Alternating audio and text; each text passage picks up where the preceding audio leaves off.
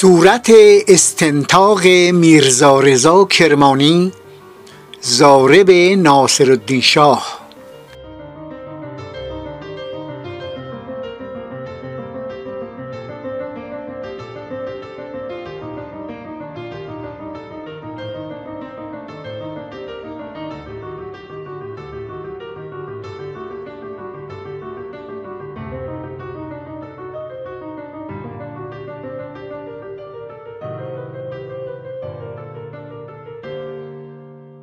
خانم ها و آقایان محترم دوستان دانشور و فرهنگ ورز از راه دور و با قلبی نزدیک به شما سلام می کنم این بحث بعد از اشاره به فراز و فرود میرزا رضای شاه شکار به صورت استنتاق اون انسان دردمند می پردازد متن کامل باجویی از وی را که در آن میرزا ابو تراب خان نظم الدوله به همراه حاج حسین علی خان رئیس قراولان امارت مبارکه همایونی شرکت و نظارت داشتند آوردم.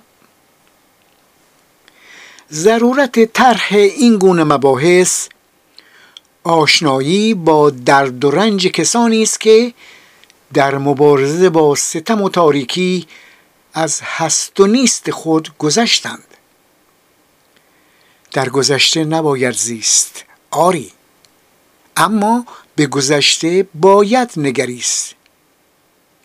به قول ویلیام شکسپیر در نمایشنامه طوفان گذشته پیش درآمد اکنون است. پس باید بر لب جوی تاریخ بنشینیم و از آن بیاموزیم. به خصوص که مرتجعین کهنه و نو از ناآشنایی ما با وقایع تاریخی سوء استفاده می کنند و سوء استفاده کردند. به جای برجسته کردن خصلت انقلابی در امثال میرزا رضا کرمانی آنان را آبشخور سرخوردگی و سرکشی تصویر می کنند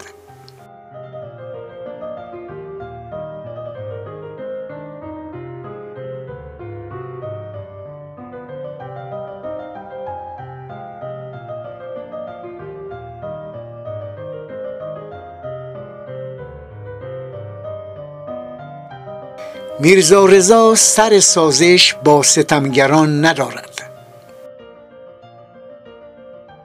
15 آبان سال 1354 بخشی از بازجویی میرزا رضای کرمانی در مجموعه تلویزیونی سلطان صاحب قران ساخته علی حاتمی از شبکه دوم تلویزیون ملی ایران به نمایش درآمد.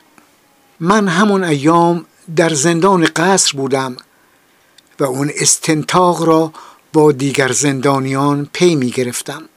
در زندان کتاب تاریخ بیداری ایرانیان که نویسنده اون نازم الاسلام کرمانی از نزدیک میرزا رضا را دیده بود دست به دست میگشت به خصوص که پرسش و پاسخهای بازجو میرزا ابو تراب خان نظم و دوله و زارب شاه را واژه به واژه ثبت کرده بود.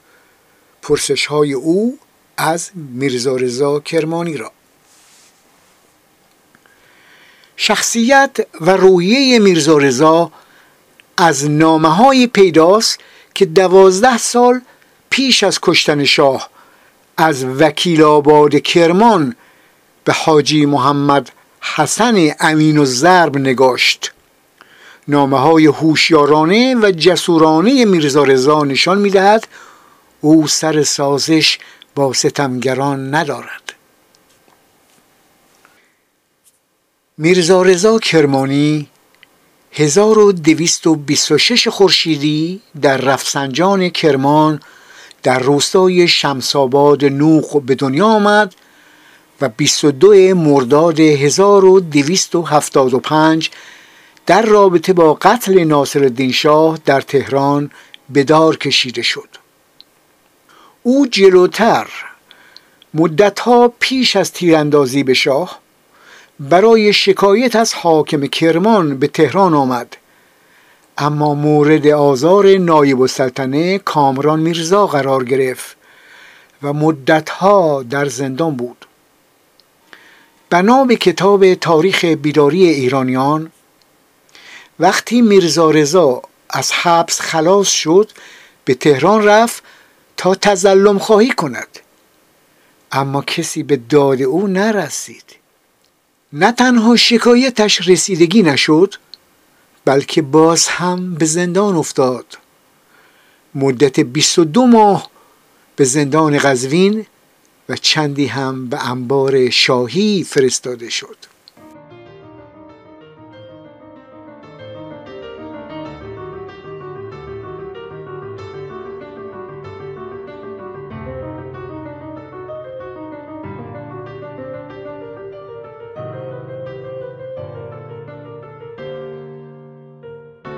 میرزا رضا از مریدان سید جمال الدین اسدآبادی بود.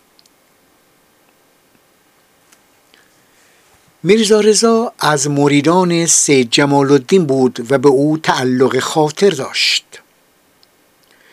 تجربه مستقیم او از حاکمان و تأثیر حرفهای سید جمال باعث شد که مسیر زندگیش به سمتی برود که یکی از حوادث بزرگ تاریخ ایران به دست او رقم خورد.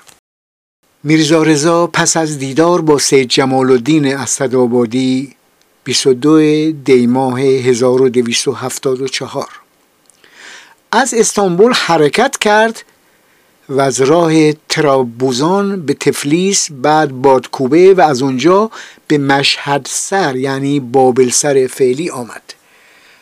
و با تهیه تپانچه روسی در بارفروش بابل فعلی به شهر ری وارد شد تا کار شاه که به قول او فرومایگان را عزیز می‌خواست و برومندان را زلیل تمام کند در شهر ری مخفیانه به دیدار شیخ حالی نجمابادی از مشتهدان مشهور تهران که مخالف دولت بود می.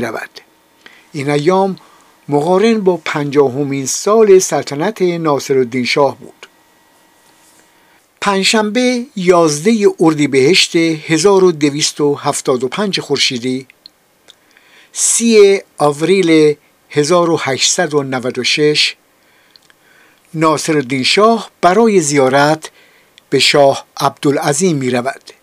هنگام ورود شاه به امامزاده حمزه میرزا رضا به بهانه تقدیم نامه به او نزدیک شده و زیر عریضه با تپانچه به او شلیک می کند نازم الاسلام کرمانی نویسنده تاریخ بیداری ایرانیان که پیش از قتل شاه یک بار میرزا رضا را دیده بود روز حادثه بر حسب اتفاق در حرم عبدالعظیم بود. می‌گوید در راه برگشت به تهران کالسکه شاهی و به فاصله 500 قدم میرزا را در درشکه دیدم که به تهران می بردند با نهایت قوت قلب و یک اطمینانی که از جبهه بیگناهان مشهود می‌شد به اطراف خود مینگریست و نظاره مردم را می کرد این قوت قلب مورد اشاره نازم الاسلام در سراسر بازجویی میرزا رضا کرمانی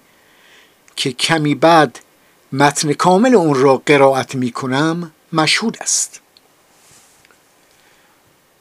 اگرچه او با میرزا آقاخان کرمانی، احمد روحی و میرزا حسن خان خبیر الملک که بعدا در تبریز به طرز فجیعی هر سه سربریده شدند اگرچه میرزا رضا کرمانی با این سه نفر آشنا بود و در بعضی منابع نیز آمده که یکی از همروستایان میرزا وی را همراهی می کرده اما او در موقع بازجویی کسی را به عنوان همدست یا مطلع معرفی نکرد.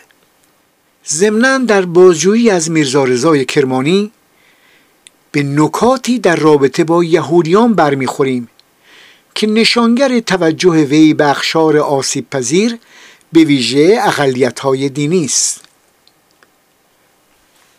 من قبلا وسیله بهتری داشتم که ناصر الدین شاه را بکشم بدون اون که گرفتار شوم.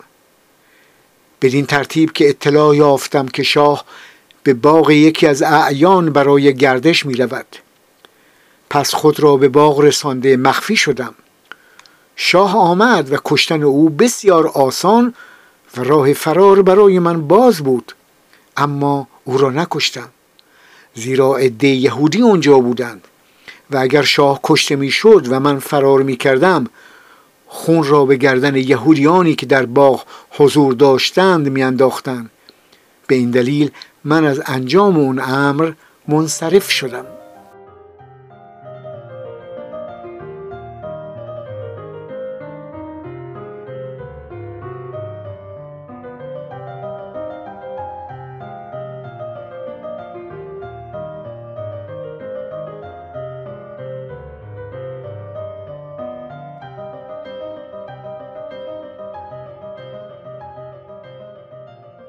فدایی همه ایران رضای شاه شکارم. مسئول بازجویی از میرزا رضا ابو خان نظم الدوله بود. وی از زمان صدارت میرزا آقاخان نوری رئیس نظمیه تهران بود و به سبب طول مدت ریاست بر نظمیه از طرف ناصر الدین شاه لقب نظم الدوله گرفت. بعد از مشروطیت خزانداری نظام و ریاست مهمات و ذخیره قشون به او سپرده شد. پس از چند سال به معاونت ایالت آذربایجان رسید و مدتی حاکم زنجان بود. تا اونکه پس از کودتای 1299 معاون وزیر جنگ شد.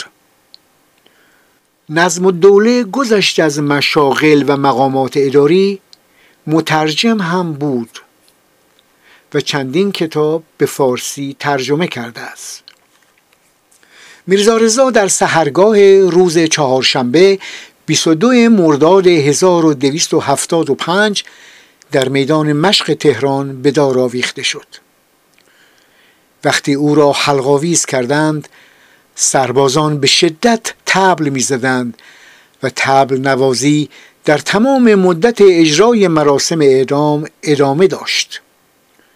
جسد تمام روز چهارشنبه و تا پنجشنبه موقع تاریک شدن هوا همچنان آویخته بود. حکومتیان به مخالفان خود تهمتهایی از قبیل بابی بودن می‌زدند. میرزا رضا کرمانی را هم بابی خواندند که برخی تکرار می کنند و واقعی نیست. مردم از قول او ترانه و شعر سرودند. غلام ساقی کوسر محب هشت و چهارم. فدای همه ایران رضای شاه شکارم. نشان مردی و آزادگی است کشتن دشمن. من این معامله کردم که کام دوست برارم دوست شاید اشاره به سید جمال الدین اسدآبادی است.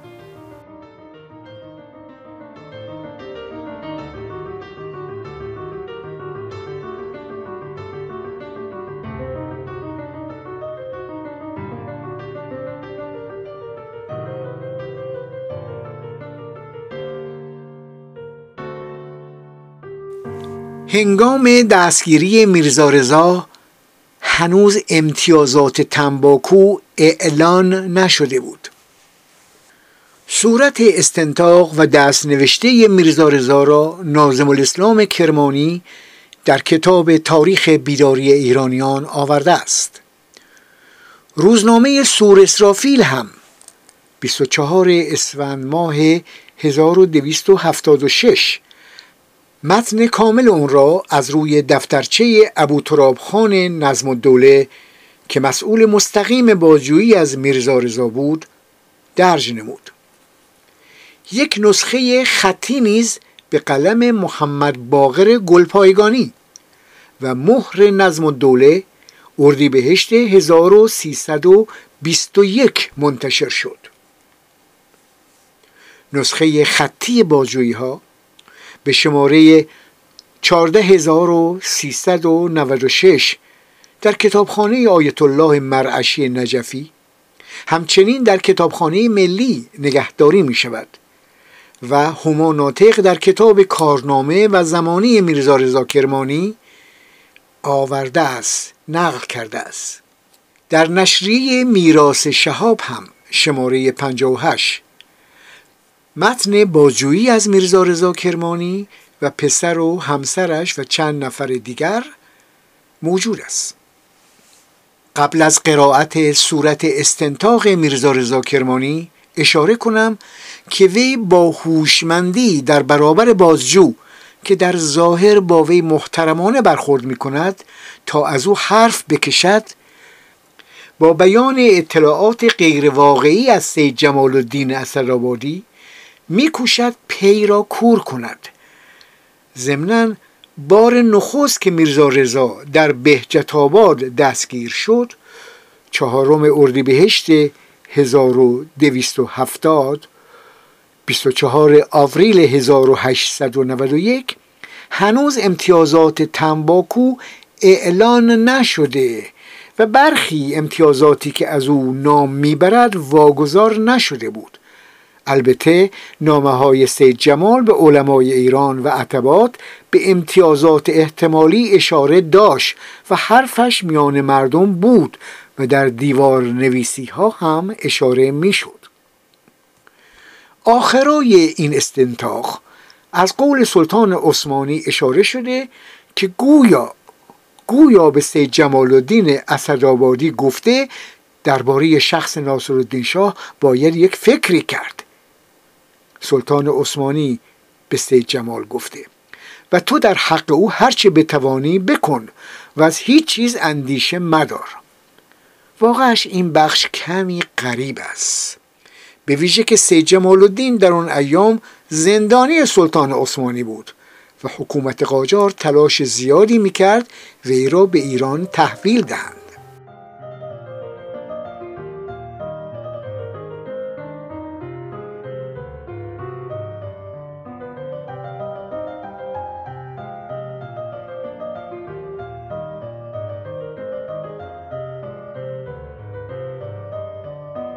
متن کامل صورت جلسه بازجویی از میرزا رضا کرمانی. صورت استنتاق میرزا رضا کرمانی پسر شیخ حسین اقدایی که اجالتا بدون صدمه و اذیت با زبان خودش اینقدر تقریرات کرده است مسلم است بعد از صدمات لازمه ممکن است که مکنون زمیر خود را بروز بدهد شما از اسلامبول چه وقت حرکت کردید؟ روز 26 ماه رجب حرکت کردم به حضرت عبدالعظیم کی وارد شدید؟ روز دویوم شوال در راه کجاها توقف کردید؟ در بارفروش در کاروانسرای حاجی سید حسین یک روز به واسطه بند بودن راه توقف کردم. از اسلامبول چند نفر بودید که حرکت کردید؟ من بودم و ابوالقاسم. این ابوالقاسم کیست؟ برادر شیخ احمد روحی اهل کرمان به سن 18 سال. شغلش خیاطی است. او به چه خیال با شما حرکت کرد؟ برای اینکه برود به کرمان بعد از اون که برادرش را با دو نفر دیگر که میرزا آقا خان و حاجی حسن خان هستند در اسلامبول گرفتند که به ایران بیاورند در ترابوزان توقف دادند و نمی‌دانم حالا اونجا هستند یا نه. بعد از گرفتاری برادرش او وحشت کرد آمد؟ نه خیر. برادرش را که گرفتن به خیال برادر دیگرش که وطنش اونجاست. به سمت وطن حرکت کرد. برادر او شیخ مهدی پسر آخوند ملا محمد جعفر ته باغلله است. این سه نفر رو شما در اسلامبول بودید. به چه جرم و به چه نسبت گرفتن؟ الملک سفیر سفیر ایران در عثمانی. الملک سفیر از قراری که معلوم شد قرضی با این سه نفر داشت. به جهت اینکه به او اعتنا نمی‌کردن چون اینها دو نفرشون مدرس هستند چهار زبان می‌دانند. در خانه مسلمان و ارامنه و فرنگی برای معلمی مراوده می‌کنند. هر کس بخواهد تحصیل کند اینها خانه او می‌روند. گفتند اینها خبرچینی می‌کنند. در ایران مفسد بودند. به این جهت اینها را متهم کردند. متهم کردند و گرفتند. این تقصیر این دو نفر بود. ولی حاج میرزا حسن خان به واسطه کاغذهایی که گفتند به ملاهای نجف و کازمین نوشته است. همچو گفتند که این کاغذها به دست صدر و سلطنه آمده بود که آنها را به مقام خلافت جرم نموده بود. به توسط آقا سید جمال الدین و دستور عمل ایشان قرض الملک سفیر ایران در عثمانی این بوده که سبب شد گرفتاری آنها را. اینجا بعضی اطلاعات رسید که شما در موقع حرکت غیر از ابوالقاسم همسفر دیگری هم داشتید و بعضی دستور عملها هم از طرف آقا سید جمال الدین به شما داده شد. تفصیل این چه خبر است؟ غیر از ابوالقاسم کسی با من نبوده است. شاهد بر این مطلب غلام رضا آدم کاشف و سلطنه است. در قهوه خانه حاجی محمد رضا که در باتوم است و جمع ایرانی ها اونجا هستند. غلام رضا قبل از آمدن ما تقریبا 20 الی 25 روز کمتر یا بیشتر از اسلامبول حرکت کرد. چون از باتوم به بادکوبه چند پل خراب شده بود. در قهوه خانه توقف کرده مشغول خیاطی بود که ما رسیدیم و در بین راه از تفلیس به این طرف جوانی ارومیهی برادری داشت صاحب منصب بود و اسم خودش امیرخان است و می‌گفت برادرم درب خانه علا دوله منزل دارد. در آهن به ما برخورد. بودیم با هم تا بادکوبه. ابوالقاسم با کشتی پشوایی از سمت اوزون آمد رفت به اشخاباد و از خراسان به کرمان. من با غلام رضا و اون دو نفر ایرانی دیگر که امیر خان و برادرش باشند از بادکوبه به مشهد سر یعنی بابل به مشهد سر و از اونجا به بارفروش وارد شدیم. بعد از رسیدن توی کاروانسرا و گرفتن بار غلام رضا منزله انتظام و دوله رفت و مراجعت کرده اسبابش را هم برداشت و رفت به باخشا منزله انتظام و دوله سه روز یا چهار روز بعد آمد. در حالتی که لباس سفرش را پوشیده با من مصافحه کرد روانی تهران شد و من در کاروانسرای حاجی سید حسین منزل کردم و امیرخان هم به فاصله یک شب در بارفروش ماند و روانی تهران شد و سلام. دستورالعملی که می‌گویند از آنجا داشتید نگفتید. دستورالعمل مخصوص نداشتم الا اینکه حال سید واضح است که از چه قبیل گفتگو می کند سید جمال الدین او پروایی ندارد و می‌گوید ظالم هستند عادل نیستند. این قبیل حرف ها می‌زند. پس شما از کجا به خیال قتل شاه افتادید؟ از کجا نمی‌خواهد؟ از کندها و بندهایی که به ناحق کشیدم چوبهایی که خوردم شکم خودم را پاره کردم مصیبت هایی که از خانه نایب السلطنه در امیریه و در قزوین و در انبار و باز در انبار به سرم آمد. چهار سال و چهار ماه در زیر کند و زنجیر بودم و حال اون که به خیال خودم خیر دولت را خواستم. خیر دولت را خواستم خدمت کردم. قبل از وقوع شورش تنباکو نه اینکه فضولی کرده باشم اطلاعات خودم را دادم. بعد از اون که احضارم کردند. کسی که با شما قرض و اداوت شخصی نداشت در صورتی که این طوری که می‌گویید خدمت کرده باشید و از شما در آن وقت علامت فتنه جویی و فسادی دیده نشده باشد جهتی نداشت که در ازای خدمت به شما اینطور سرنمار زده باشند. پس معلوم می شود همون وقت هم در شما بعضی آثار فتنه و فساد دیده بودند.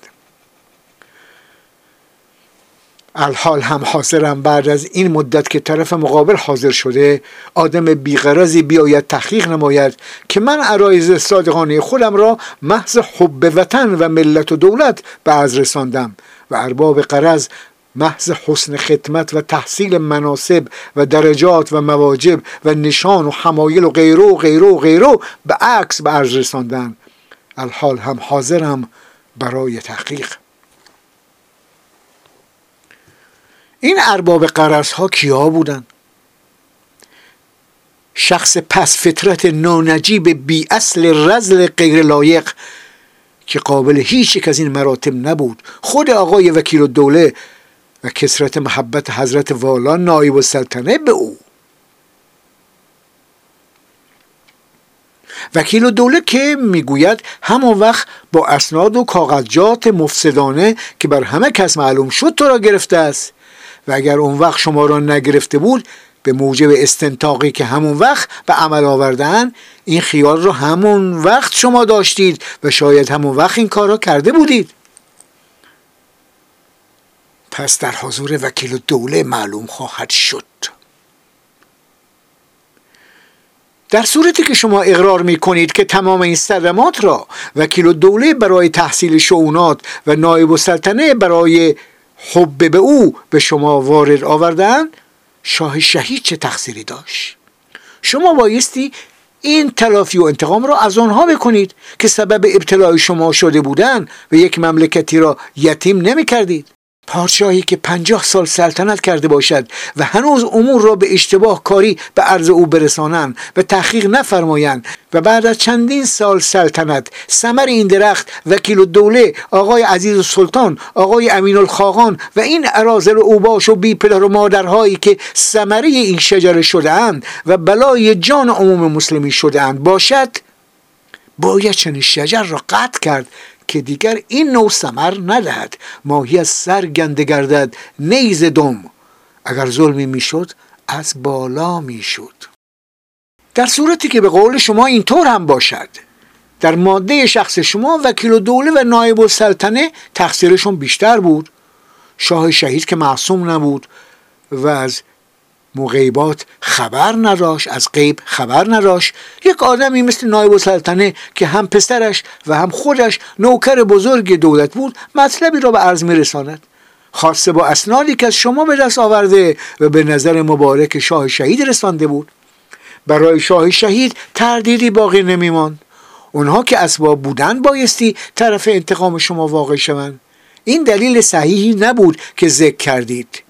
شما فرد منطقی حکیم مشربی هستید جواب را با برهان باید ادا کنید. اسناد از من به دست نیامد الا اینکه در خانه وکیل و دوله با سپایه و داغی در حضور دو نفر دیگر که یکی والی بود و یکی هم سیدی که یک وقتی محض تعرض به صدر اعظم امامه خود را برداشته بود و اون شب اونجا افتار میهمان بود شاهد واقعه اون شب است که سند را به قهر و جبر قلمدان آوردند از من گرفتن شب قبل هم مرا پیش نایب السلطنه بردند. شما که آدم عاقلی هستید می‌دانستید نباید همچون سندی داد؟ به چه عنوان از شما سند گرفتن و چه گفتن؟ عنوان سند این بود که بعد از اون که من به اونها اطلاع دادم که در میان تمام طبقات مردم حرف و هم همه است بلوا و شورش خواهند کرد برای مسئله تنباکو. قبل از وقت علاجی بکنید. و به نایب سلطنه هم گفتم تو دلسوز پادشاهی تو پسر پادشاهی تو وارث سلطنتی. کشتی به سنگ خواهد خورد. این سخت بر تو پایین خواهد آمد. دور نیست خطری به سلطنت چندین سالی ایران وارد شود. یک دفعه این امت اسلامیه از میان خواهد رفت. اون وقت قسم خورد که من قرضی ندارم. مقصودم اصلاح هست. تو بیا یه کاغذی به این مضمون بنویس. بنویس ای مؤمنین ای مسلمین. امتیاز تنباکو داده شد بانک ایجاد شد. تراموا در مقابل مسلمین راه افتاد. امتیاز راه اهواز داده شد معادن داده شد قنسازی و کبریستازی داده شد. ما مسلمان ها به دست اجنبی خواهیم افتاد. رفته رفته دین از میان خواهد رفت. حالا که شاه ما به فکر ما نیست خودتون غیرت کنید همت کنید اتفاق و اتحاد نمایید. در صدد مدافعه برایید تقریبا مضمون کاغذ همین است. چنین کاغذی به من دستور عمل داد و گفت همین مطالب را بنویس. ما به شاه نشان خواهیم داد و می‌گوییم در مسجد شاه افتاده بود. پیدا کردیم تا در صدر اصلاح براییم نایب السلطنه قسم خورد که از نوشتن این کاغذ برای تو خطری نخواهد بود و بلکه قرض دولت است که در حق تو مواجب برقرار کند و التفات کند. اون وقت از حضور نایب السلطنه که رفتیم به خانه وکیل و دوله اونجا نوشته را باز به قهر و جبر و تهدید نوشتم. وقتی که نوشته را از من گرفتن مثل این بود که دنیا را خدا به ایشان داده است. قلمدان را جمع کردند اسباب داغ و شکنجه به میان آوردند. سپایه سربازی حاضر کردند که مرا لخ کنند به سپایه ببندند که رفقایت را بگو. مجلستون کجاست؟ رفقایتون کی هستند؟ هرچی گفتم چه مجلسی چه رفیقی؟ من با همه مردم راه دارم. از همه افواه شنیدم. حالا کدام مسلمان را گیر بدهم؟ مجبورم کردند. من دیدم حالا دیگر وقت جانبازی و موقع آن است که جانم را فدای ارز و ناموس و جان مسلمانان بکنم. چاقو و مقراز که از شدت خوشی و سرور فراموش کرده بودند که توی قلمدان بگذارند در میان اتاق افتاده بود. نگاه به چاقو کردم. رجب علی خان ملتفت شد. چاقو رو برداشت. مقراز پای بخاری افتاده بود. والی که رو به قبله نشسته بود دعا می‌خواند. گفتم شما رو به حق این قبله و به حق همین دعایی که می‌خوانید قرضتون چه چیز است؟ در این بین کاغذی هم از نایب السلطنه به اونها رسیده بود. کاغذ را خواندند و پشت و رو گذاشتند. والی گفت در این کاغذ نوشته است که حکم شاه است که مجلس و رفقای خود را حکما بگویی و الا این اسباب داغ و درفش حاضر است و تازیانه من چون مغراز را پای بخاری دیدم به قصد اینکه خودم را به مغراز برسانم گفتم بفرمایید بالا تا تفسیر را با شما عرض کنم. داغ و درفش لازم نیست. دست والی را گرفتم کشیدم به طرف بخاری. خودم را به مقراز رساندم و شکم خودم را پاره کردم. خون سرازیر شد. در بین جریان خون بنای فهاشی را گذاشتم. پس از اون حضرات مسترب شده بنای معالجه مرا گذاردن زخم را بخیه زدن دنباله همان مجلس است که چهار سال و نیم من بیچاری بیگناه که به خیال خودم خدمت به دولت کردم از این محبس به اون محبس از تهران به قزوین از قزوین به انبار در زیر زنجیر مبتلا بودم. در چهار سال و نیم دو سه مرتبه مرخص شدم ولی در همه جهت در ظرف این مدت بیشتر از چهل روز آزاد نبودم. هر وقت که نایب السلطنه یک امتیاز نگرفته داشت مرا می‌گرفت. هر وقت وکیل و دوله اضافه مواجب و منصب می‌خواست مرا می‌گرفت. ایالم طلاق گرفت. پسر هشت نه سالم به خانه شاگردی رفت. بچه شیرخوارم به سر راه افتاد.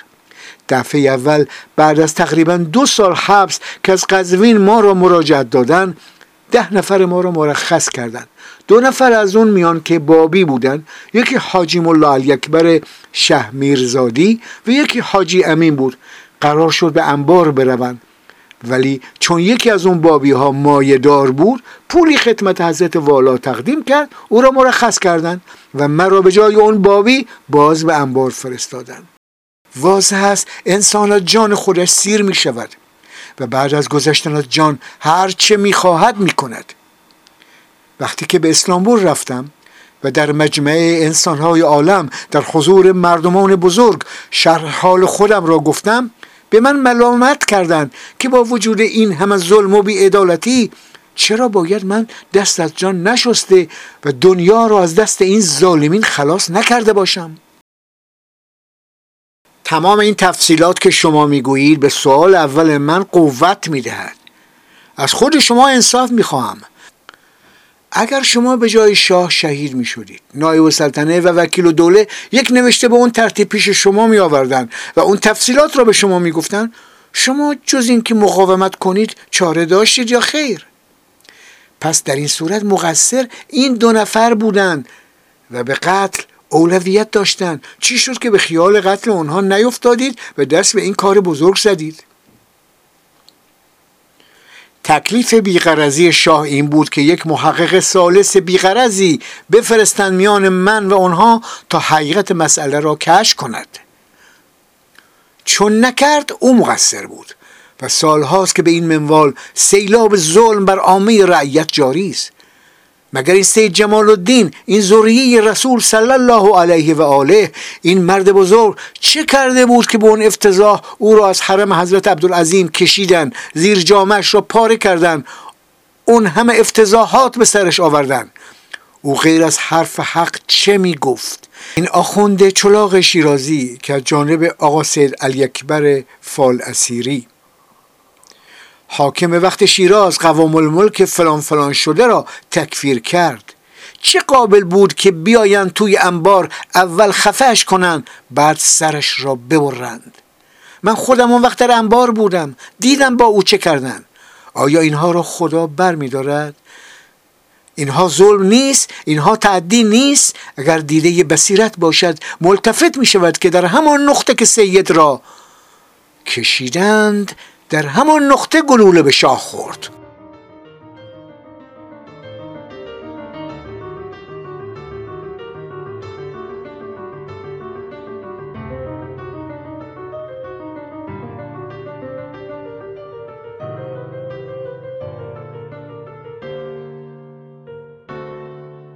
مگر این مردم بیچاره و این یک مشرعیت ایران ودایه خداوند نیستند؟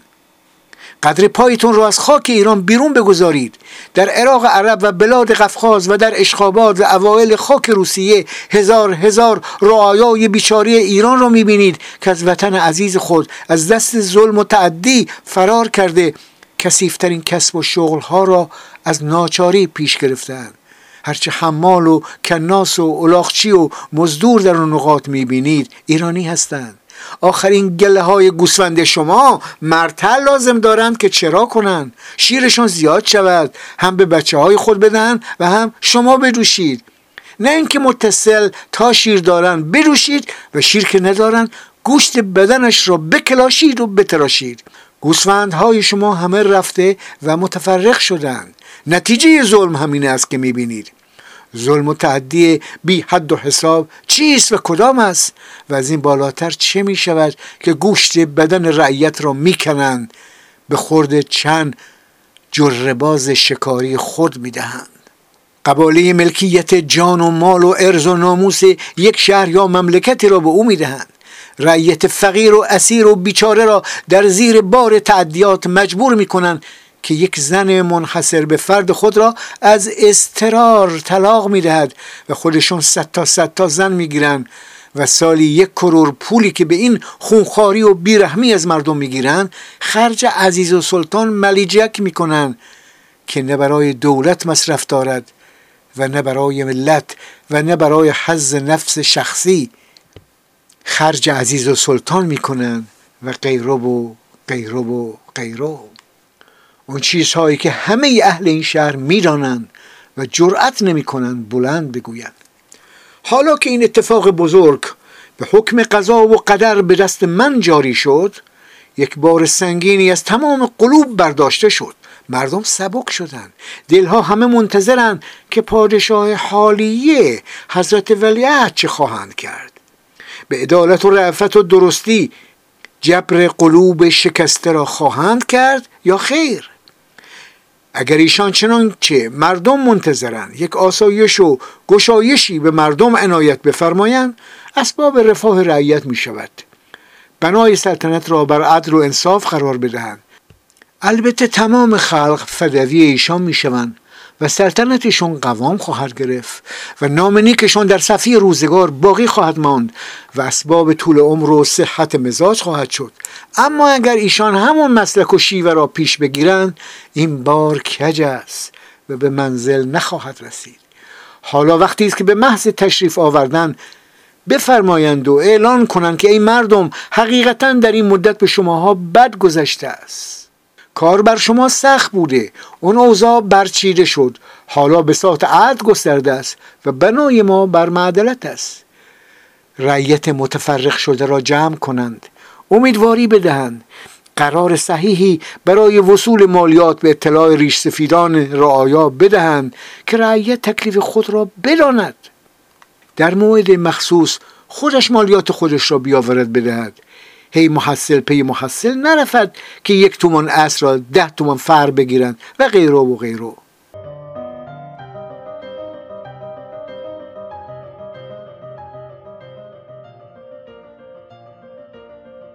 سوال در صورتی که واقعا خیال شما خیر عامه بود و برای رفع ظلم از تمام ملت این کار را کردید پس باید تصدیق بکنید به اینکه اگر این مقاصد بدون خونریزی به عمل بیاید و این مقصود حاصل شود البته بهتر است.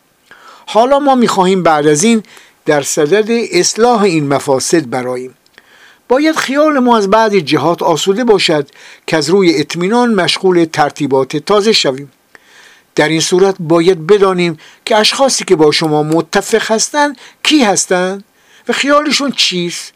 و این رو هم شما بدانید که غیر از شخص شما که مرتکب جنایت هستید یا کشته می‌شوید یا شاید چون خیالت خیر عامه است نجات بیابید امروز دولت متعرض احدی نخواهد شد.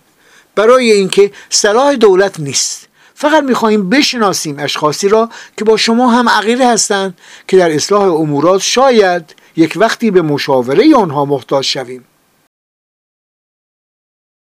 صحیح نکته میفرمایید. من چنانچه به شما قول دادم و قسم خوردم به شرافت و ناموس انسانیت خودم قسم می‌خورم که به شما دروغ نخواهم گفت.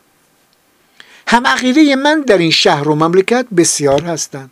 در میان علما بسیار در میان وزرا بسیار در میان عمرا بسیار در میان تجار و کسبه بسیار در جمعی طبقات هستند. شما می‌دانید وقتی که سید جمال الدین به این شهر آمد تمام مردم از هر دسته بود طبقه چه در تهران و چه در حضرت عبدالعظیم به زیارت و ملاقات او رفتند مقالات او رو شنیدند و چون هرچه می‌گفت لله و محض خیر عامه مردم بود همه کس مستفید و شیفته مقالات او شدند. تخم این خیالات بلند را در مزارع قلوب پاشید. مردم بیدار بودند هوشیار شدند.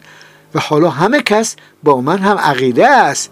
ولی به خدای قادر متعال که خالق سید جمال الدین و من و همه مردم است قسم از این خیال من و نیت کشتن شاه احدی غیر از خودم و سید اطلاع نداشت.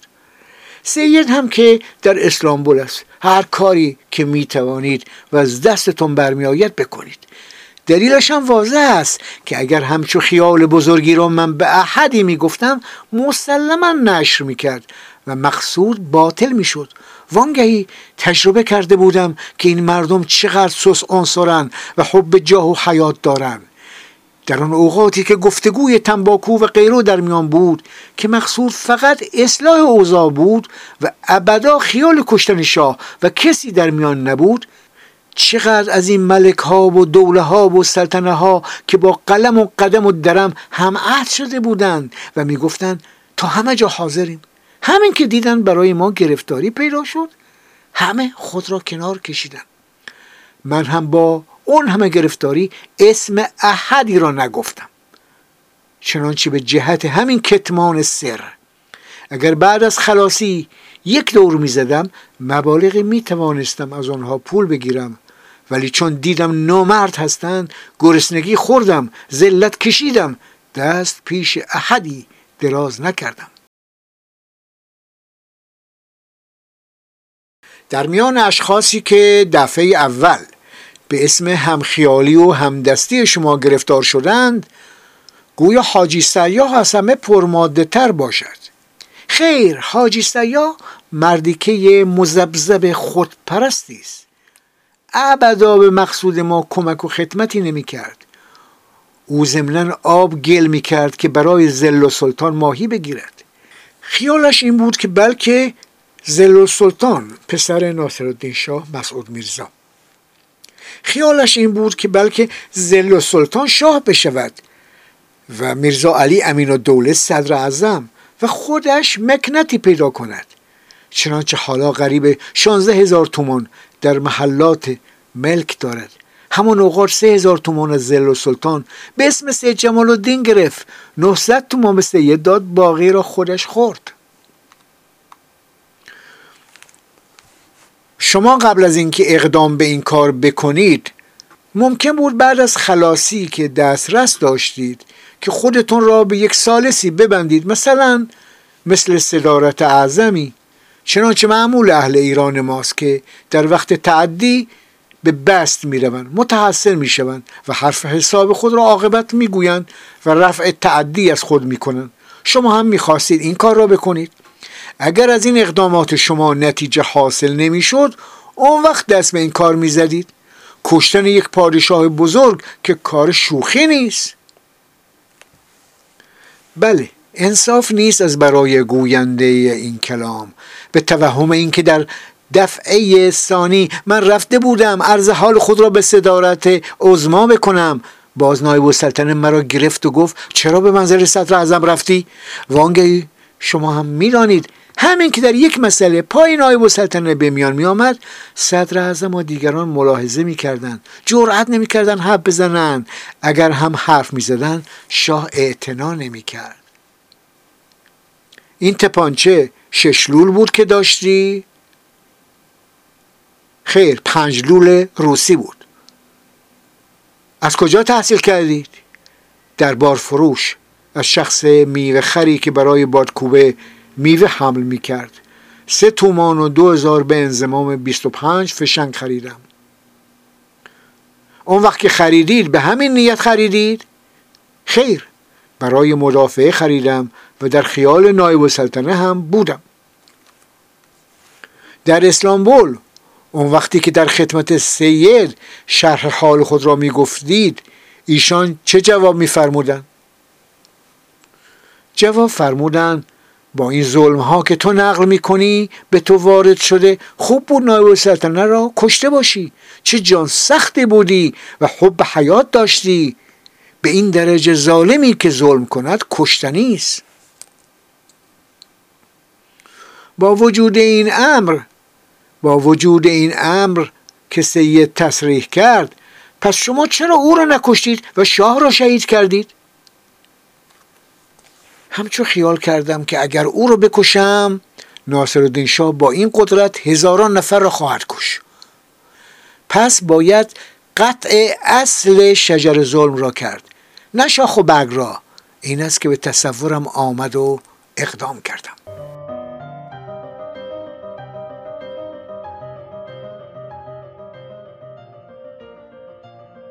من شنیدم که گفته بودی که در شب چراغانی شهر که هنگام جشن شاه شهید خواهد بود و شاه شهید به گردش می آمده این کار را می‌خواستی بکنی. خیر. من همچو اراده نداشتم و این حرف حرف من نیست و نمی‌دانستم که شاه به گردش شهر خواهد آمد و این قوه را هم در خودم نمی‌دیدم. روز پنجشنبه شنیدم که شاه به حضرت عبدالعظیم می آید در خیال دادن عریضه به صدارت عزما بودم که امنیت بخواهم. عریضه رو هم نوشته حاضر در بغل داشتم و رفتم توی بازار. منتظر صدر اعظم بودم. خیالم از دادن عریضه منصرف شد و یک مرتبه به این خیال افتادم. رفتم منزل تپانچه را برداشته آمدم. از درب امامزاده حمزه رفتم توی حرم. قبل از آمدن شاه تا اینکه او وارد شد. آمد توی حرم زیارتنامه مختصری خوانده. به طرف امامزاده حمزه خاص بیاید. دم در یک قدم مانده بود که داخل حرم امامزاده حمزه شود. تپانچه را آتش دادم. شاه شهید به طرف شما مستقبل می آمد. شما را می‌دید یا خیر؟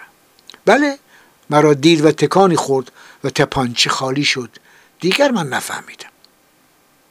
حقیقتا اطلاع ندارید که تپانچه چی شد؟ می‌گویند در اون میان شما زنی تپانچه را ربود و برد. خیر زنی در میان نبود و اینها مزخرفات است.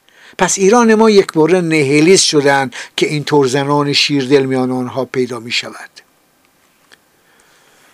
من شنیدم و شهرتی دارد که همان وقتی که سید شما را معمور به این کار کرد زیارتنامه برای شما انشا کرد و به شما گفت شما شهید خواهید شد و مزار و مرغد شما زیارتگاه رندان جهان خواهد بود. سید اصلا پرستش مصنوعات را کفر می‌داند و می‌گوید باید سانه را پرستید و سجده به سانه نمود نه به مصنوعات طلا و نقره. به مزار و مرغد معتقد نیست. و جان آدم را برای کار خیر حقیقتا چیزی نمی‌داند و وقعی نمی‌گذارد. با اینکه همه این بلیات و صدمات را برای او کشیدم صدای چوبها را که به من می‌زدند میشنید. هر وقت که من حرف زدم و ذکر مسائل خود را می کردم می گفت خفه شو روزخانی مکن. مگر پدرت روزخان بوده؟ چرا؟ عبوسی می کنی با کمال بشاشت و شرافت حکایت کن. با کمال بشاشت و شرافت حکایت کن. چنانچه فرنگی ها بلیاتی که برای راه خیر می‌کشند همینطور با کمال بشاشت ذکر می‌کنند. در حضرت عبدالعظیم که بودید شیخ محمد اندرمانی مثل اون سفر سابق پیش شما می آمد شما را می‌دید. حرفی می‌زد یا خیر؟ نه والا بلکه حضراتی که اونجا بودند او را مذمت می‌کردند که نه به من سلام کرد و نه آشنایی داد. و همچنین سایر اهالی حضرت عبدالعظیم نه اظهار آشنایی با من کردند و نه حرفی زدند. شیخ حسین پسر دایی شیخ محمد خودش می‌گفت دو مجلس در صحن با شما صحبت کرده بود. بله راست است. ملا حسین پسر میرزا محمد علی برای شما چه قسم خدمات می‌کرد؟ چون خودش می‌گفت مدتی برای او خدمت کرده چیزی به من نداد. چه خدمتی؟ سه عریضه و دو اعلان که برای جراحی خودم نوشته بودم برای من نوشت. دوایی که علاج سالک و کچلی را می‌کند می‌دانستم اعلام کردم. اون روزی که همین شیخ با شما به تفرج آمده بود. کاهو و سرکشیره خورده بودید. در ضمن صحبت شما چی گفته بودید که اون این شعر را خوانده بود؟ دنیا نیرزد اون که پریشان کنی دلی. خیلی عجیب است. من به یک همچو آدم ضعیف العقلی بعضی صحبت ها بکنم که او به مناسبت یک شعری خوانده باشد. همون روز که بعد از خوردن کاهو و سرکشیره مراجعت کردید او می‌گفت سه نفر به شما رسیدند. یک سید یک آخوند یک مکلا با شما کنار کشیدن. به قدر سه رب ساعت نجوایی با هم کردید. بعد اونها رفتن و شما به منزلتون اومدید. حاجی سید جعفر خادم حضرت عبدالعظیم هم می‌گفت من در به خانه نشسته بودم دیدم که اونها میآیند. برخواستم رفتم تو. اون سه نفر کیا بودن؟ حاجی میرزا احمد کرمانی. با یک سید که هیچ نمی شناختم با صد دینار که توی امامش گذاشته بود سفر کردند و رفتن کجا رفتن؟ شما اطلاع دارید؟ می‌گویند به سوی همدان رفتند. خیر والا هیچ نمی‌دانم که به کدام سمت رفتند. همینقدر می‌دانم در سر دو راه استخاره کردند که به کدام طرف بروند. استخارهشون به طرف بالای کهریزک حرکت کردن راه داد و رفتن از این حرکت متوکلن الله اونها همچون معلوم می شود که از قصد شما چیز دانستند و برای اون که به آشنایی شما مسبوق بودند و از ترس اینکه مبار شما حرکتی بکنید و اونها گرفتار بشوند رفتند. شبه نباشد که حاجی میرزا احمد را من آدم صفیحی می‌دانم. مثل من آدمی که یک همچو حرکت بزرگی را می‌خواهد بکند به مثل حاجی میرزا احمد آدمی نیت خودش را بروز نمی‌دهد. شنیدم شما مکرر به بعضی از دوستان خود گفته بودید که من صدر اعظم را خواهم کشت. با صدر اعظم چه اداوتی داشتید؟ خیر این مقالات دروغ است. بله در اوایل امر که سید را اذیت و نفی کردن خدشه برایش حاصل شده بود که حضرت صدارت سبب ابتلا و افتضاح و نفی او شدند. ولی بعد در اسلامبول متواترا برای او ثابت شد که صدر اعظم دخیل این کار نبود و نایب و سلطنه سبب شده بود. من هم به خیال کشتن ایشان نبودم. در این مدت که شما از اسلامبول آمده در حضرت عبدالعظیم منزل کردید هیچ به شهر نیامدی؟ چرا؟ یک مرتبه آمدم. مستقیما به منزل حاجی شیخ خالی نجم آبادی رفتم. دو شب هم مهمان ایشان بودم. از من پذیرایی کردند. یک تومان خرجی از ایشان گرفته مجددا همین طوری که مخفی به شهر آمدم به حضرت عبدالعظیم مراجعت کردم. دیگه به شهر نیومدین؟ با کسی ملاقات نکردین؟ خیر ابدا به شهر نیومدم. پس پسر تا کجا ملاقات کردی؟ پیغام فرستادم پسرم را آوردن حضرت عبدالعظیم. چند شب او را نگه داشتم. همراه پسرت کی آمد به حضرت عبدالعظیم؟ مادرش که مدتی است مطلقه است. پسرم را آورد و مراجعت کرد. بعد از چند روزی باز آمد پسرم را برگردانید. شما از کجا در تمامی این شهر آقا شیخ را انتخاب کردید و به منزل او آمدید؟ مگر سابقه آشنایی و اختصاصی با او داشتید؟ اگر سابقه اختصاصی نداشتم که از من مهمانداری نمی کرد. آقا شیخ خادی نجمانبادی به احدی اعتنا ندارد. تمام مردم را در کوچه روی خاک پذیرایی می کند. مگر آقا خادی با شما هم عقیده و هم خیال است؟ اگر هم خیال و هم عقیده نبود که منزلش نمی رفتم پس یقین است از نیت خودت در شهادت شاه شهید به ایشان هم اظهار کردی. خیر لازم نبود به ایشان اظهاری بکنم. از طرف سید جمال الدین برای ایشان پیغام و مکتوبی داشتید؟ مگر پسخانه و وسایل دیگه قهده که به توسط من که همه جا متهم و معروف هستم مکتوب برای کسی برسد؟ وانگه شما پی چی میگردید؟ مگر آقا شیخ هادی تنهاست که با من هم خیال باشد؟ عرض کردم اغلب مردم با من هم خیال هستند. مردم انسان شدند.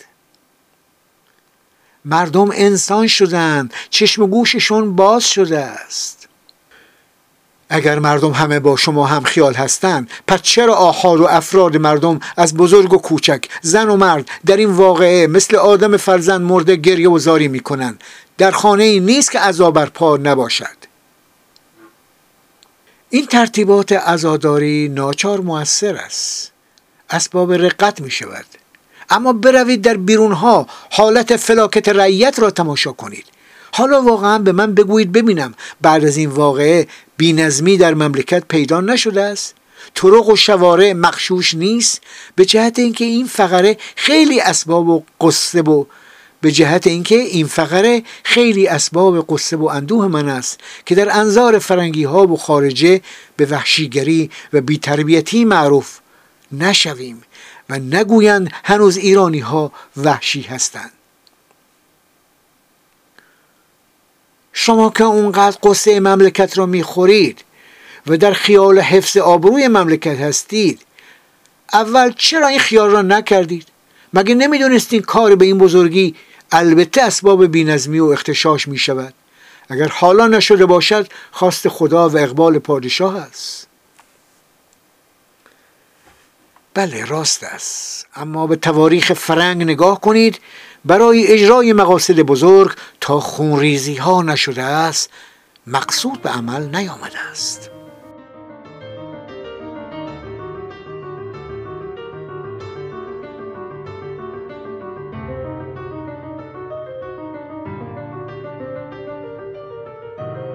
اون روزی که امام جمعه به حضرت عبدالعظیم آمده بود تو رفتی دستش را بوسیدی. به او چی گفتی و او به تو چی گفت؟ امام جمعه با پسراش و معتمد و شریعه آمدن. من توی سهر رفتم دستش رو بوسیدم. به من اظهار لطف و مهربانی فرمودند و گفتند کی آمدی؟ آمدی چه کنی؟ گفتم آمدم بلکه یک طوری امنیت پیدا کنم بروم شهر. و مخصوصا از ایشان خواهش کردم خدمت صدر اعظم توسط کنند. یعنی پادرمیانی. خدمت صدر اعظم توسط کنند. کار مرا اصلاح نمایند که من از شر نایب و سلطنه و وکیل و دوله آسوده بشوم. ولی پسرهای امام جمعه به من گفتند شهر اومدن ندارد.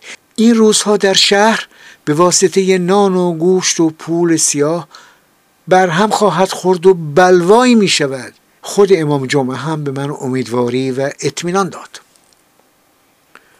با معتمد و شریعه چه می گفتی و چه نجوا می کردی همین را می گفتم که خدمت آقای امام شرح حال مرا بگوید. آقا را وا دارد که از من توسط کند میانجی بشود.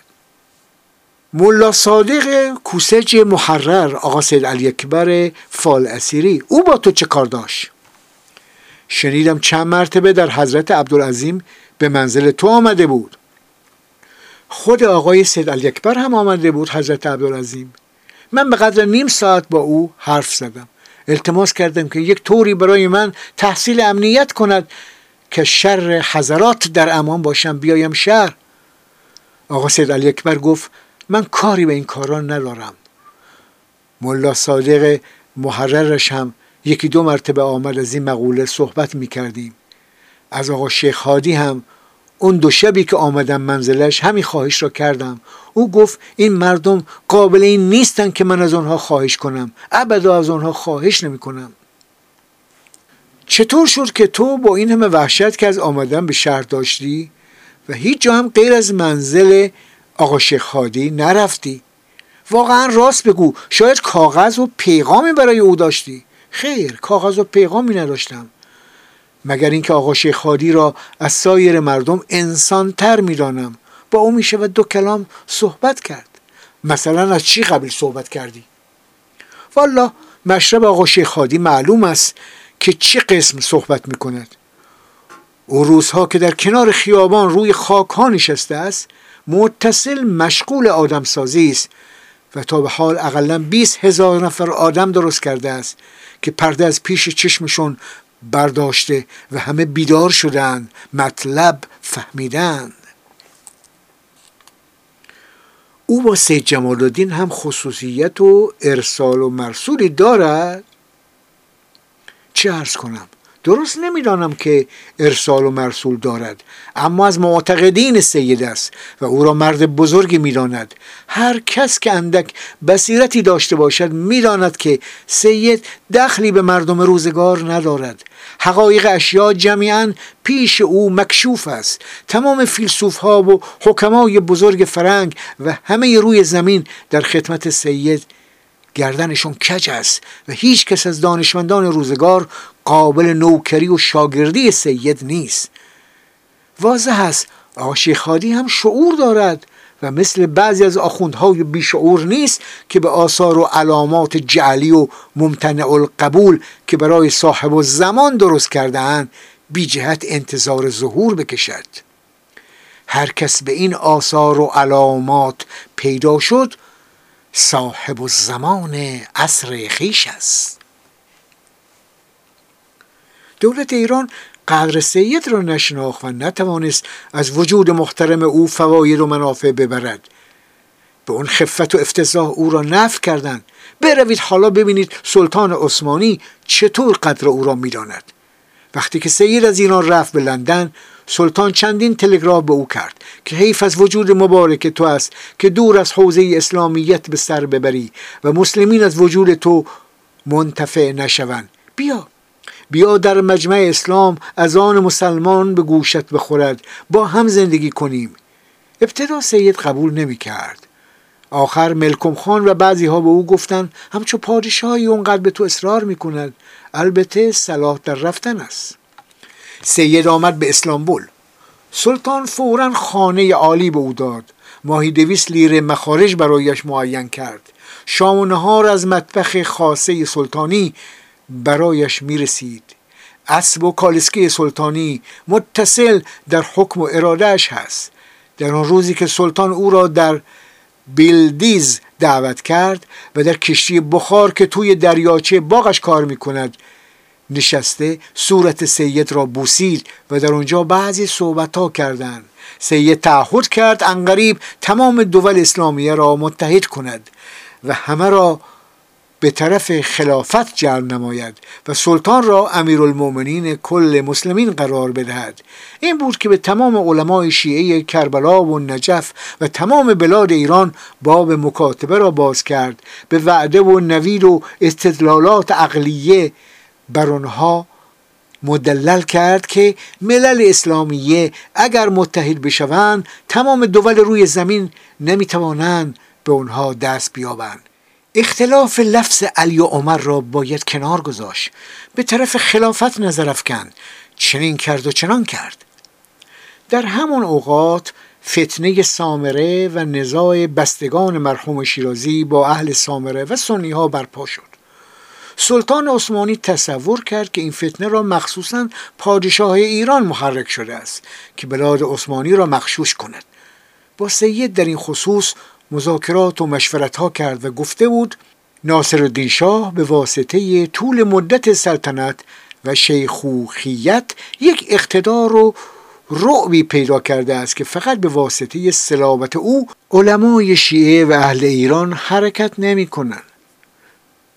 حرکت نمی کنن تا با خیال ما همراهی کنند و مقاصد ما به عمل نخواهد آمد.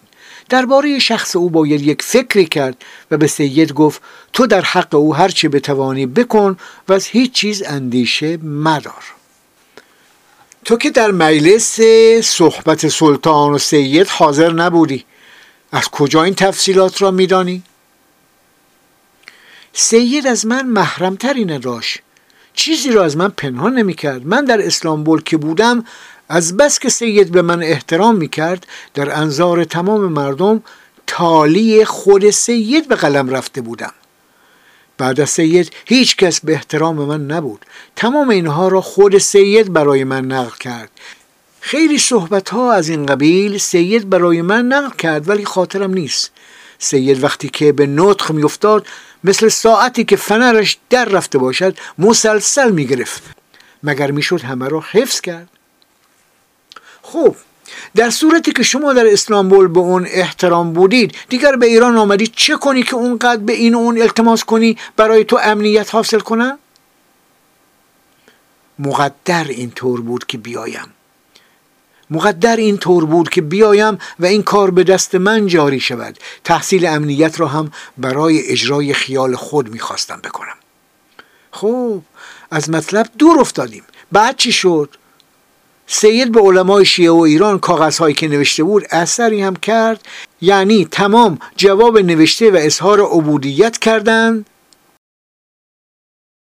این آخوندها و ملاهای لاشخور را مگر نمی‌شناسید؟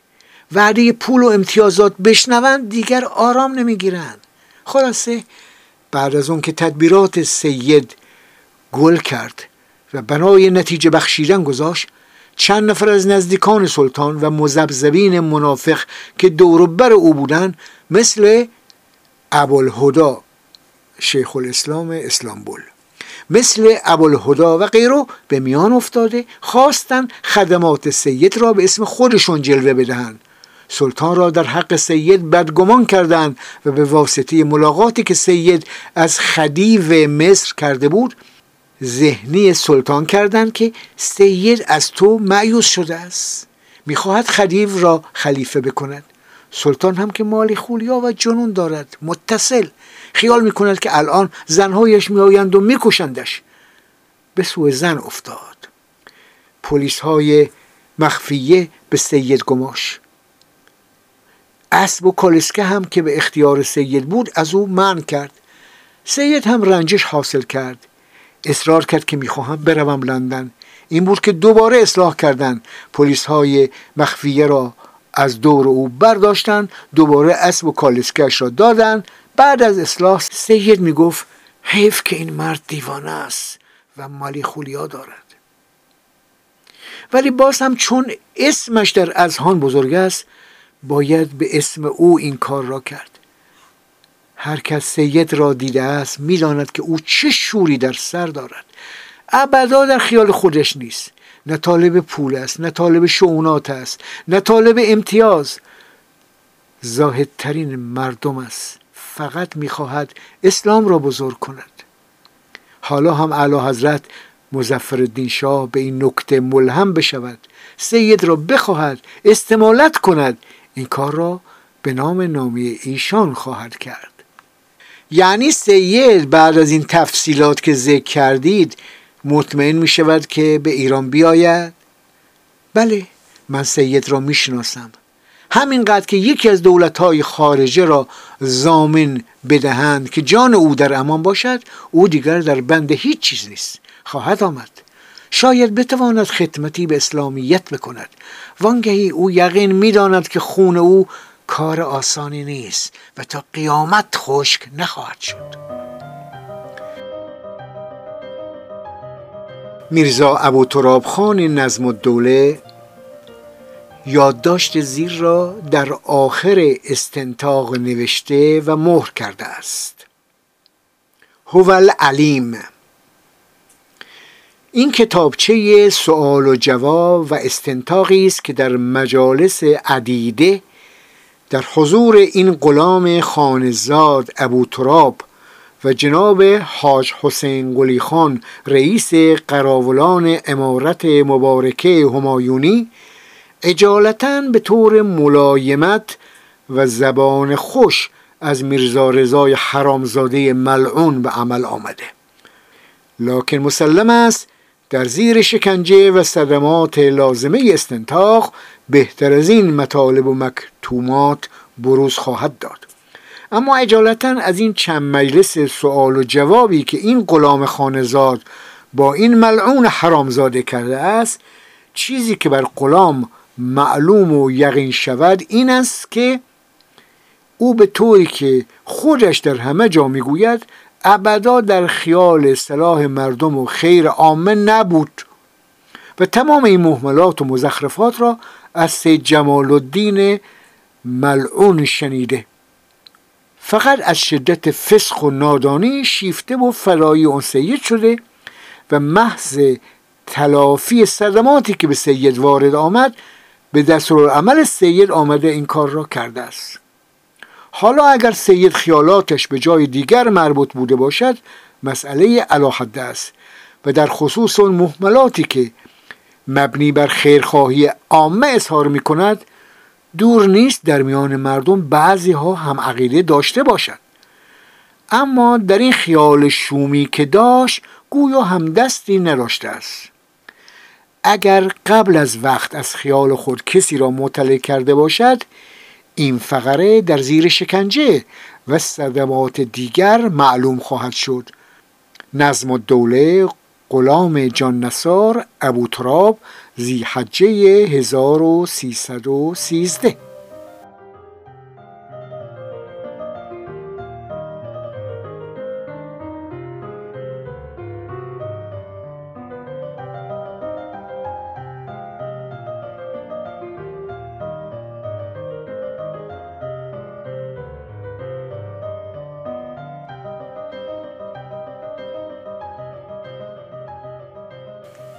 شنوندگان محترم.